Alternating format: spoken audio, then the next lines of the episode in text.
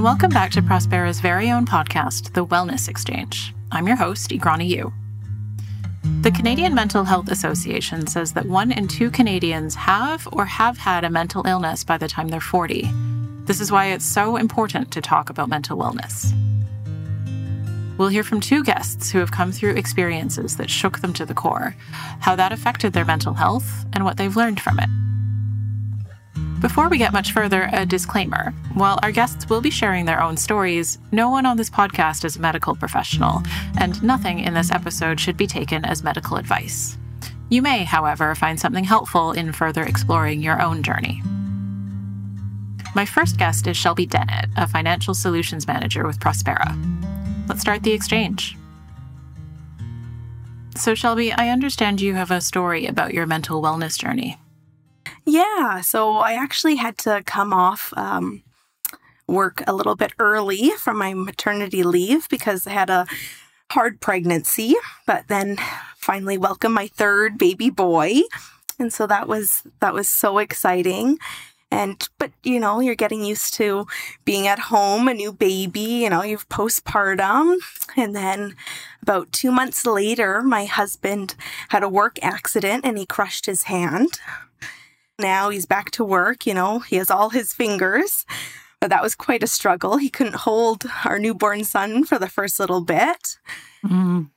and then in last year october went shopping with my mom and she started saying, Oh, I don't feel well. But we called an ambulance and she had a brain bleed.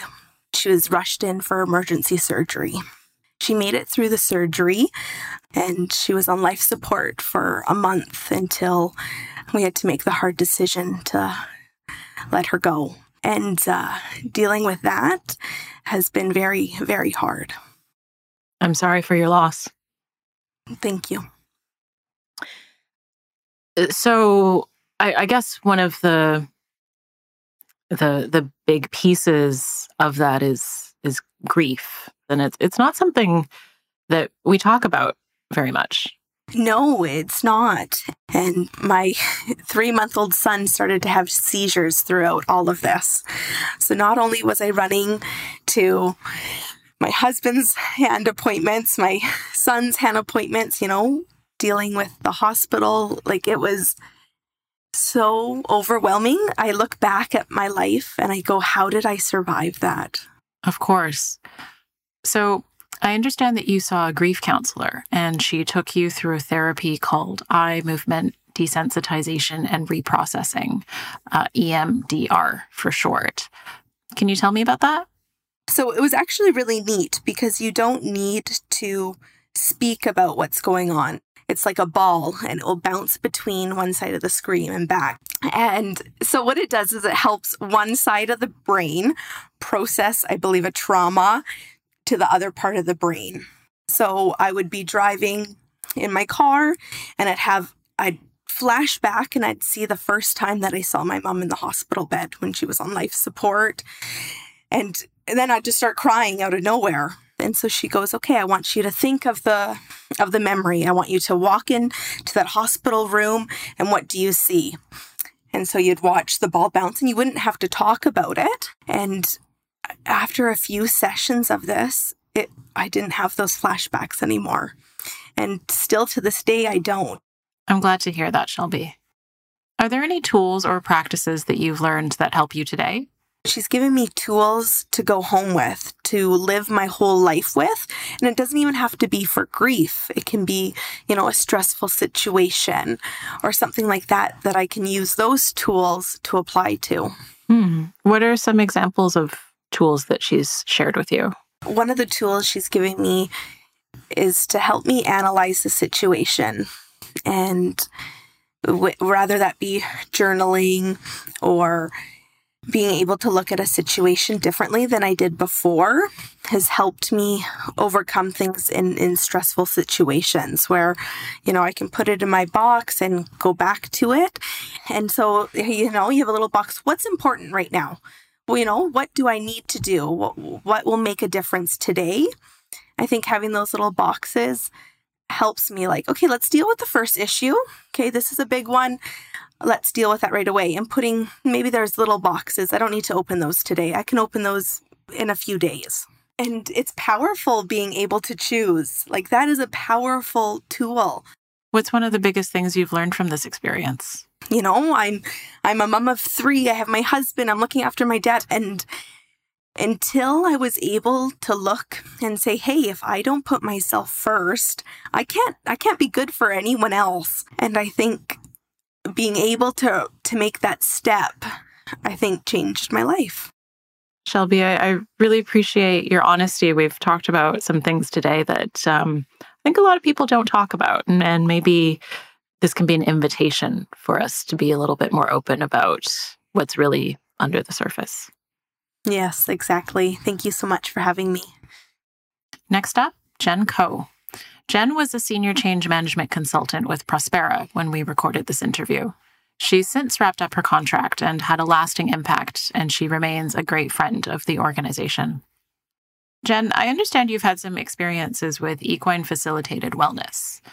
Equine meaning horses. So, horse therapy? So, it's not therapy per se. Um, it's more of a coach approach, and the the horses are uh, integrated into the coaching because they have this beautiful connection with humans and have, you know, for centuries. When I was going through this um, quite intense breakup, and I found a retreat. The owner of the ranch had these wooden, uh, I guess, like massage tables, but but quite big, outside the barn. And uh, you would lie on the bed and the horse would come up to you and just gently or actually sometimes not so gently just nuzzle their you know their nose against your arm or your head or they would come over your face and just blow air on you. And uh, and what happened was that an enormous amount of emotion suddenly came up emotion that i had i didn't realize even had and it actually it it, it quickened my uh, you know my I guess recovery process. Can you tell me a little bit more about that? Yeah, what was interesting in this instance, the first instance was that the horse placed its um, muzzle over my heart. And actually, I think it, it wasn't, in fact, I know it wasn't just the emotion around uh, the heartbreak. There was a lot of other um, emotion um, that was being released in the sense that I'd been a, a single mum for many years. Uh, my uh, former husband and I separated when, uh, after about two years of immigrating to Canada. So I was very much a full time single mom for about eight years. And I think I was just, yeah, releasing a lot of that too. And breathwork is another tool in your mental wellness toolbox. Tell me about that.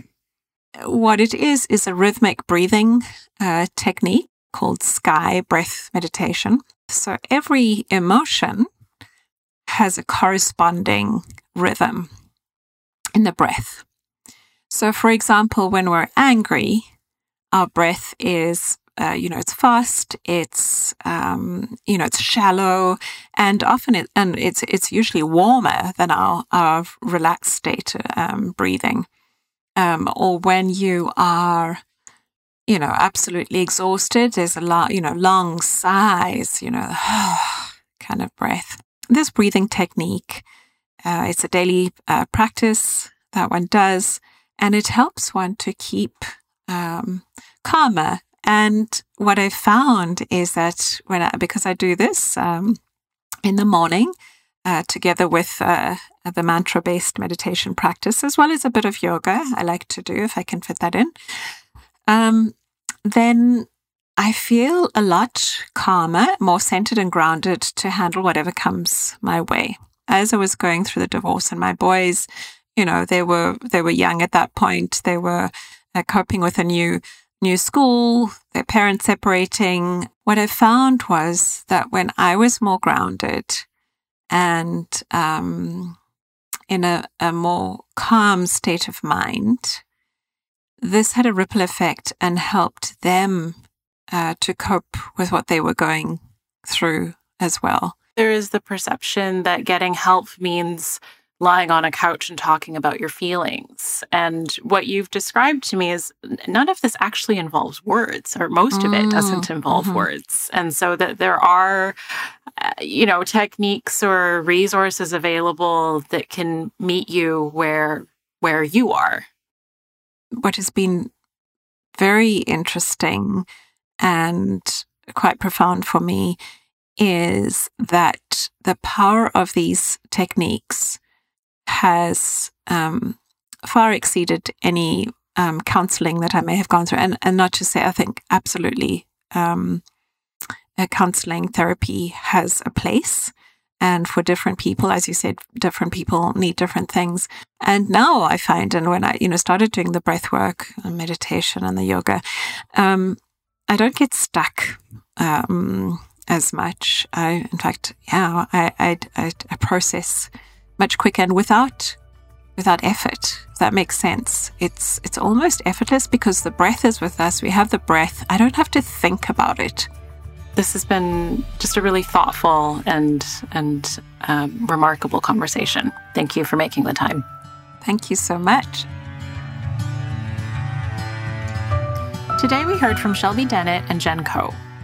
It takes a lot of courage to share such personal experiences, and I'm so grateful to our guests for their vulnerability.